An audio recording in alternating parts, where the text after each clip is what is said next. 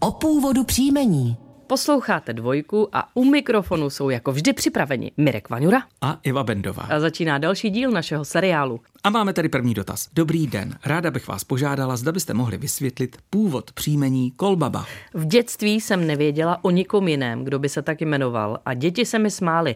Eh, Měla jsem přezdívku Baba.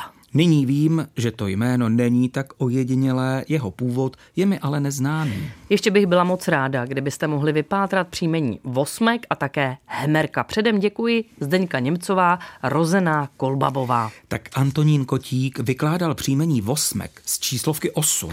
Máme i další příjmení odvozená z číslic, například čtverák, pětík anebo sedmák. Podle Josefa Beneše pochází příjmení Vosmek spíše ze slovesa osmíkat, to je smíkáním opotřebovati odříti. A nebo také otrhati, například jablka, anebo oholit. Dokonce je i příjmení Vosmík, Vošmík a podobně. Nejvíce nositelů příjmení Vosmek žije v Jihlavě, no a celkem jich u nás potkáme 130.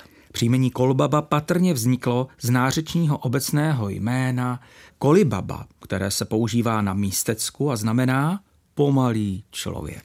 Antonín Kotík jej dával do souvislosti se slovenským kolem bába, a to ve významu slepá bába ve hře. No a Kolbaba ještě v číslech.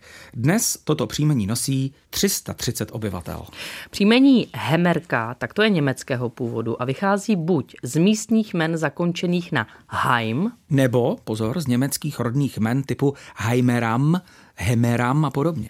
Jako přímý je Hemerka doložen už z roku, a teď se podrž nejenom ty Míro, ale i vy posluchači, z roku 1460. A to už je nějaký ten pátek. V současnosti ho v České republice nosí 187 mužů, 196 žen používá přechýlené hemerková.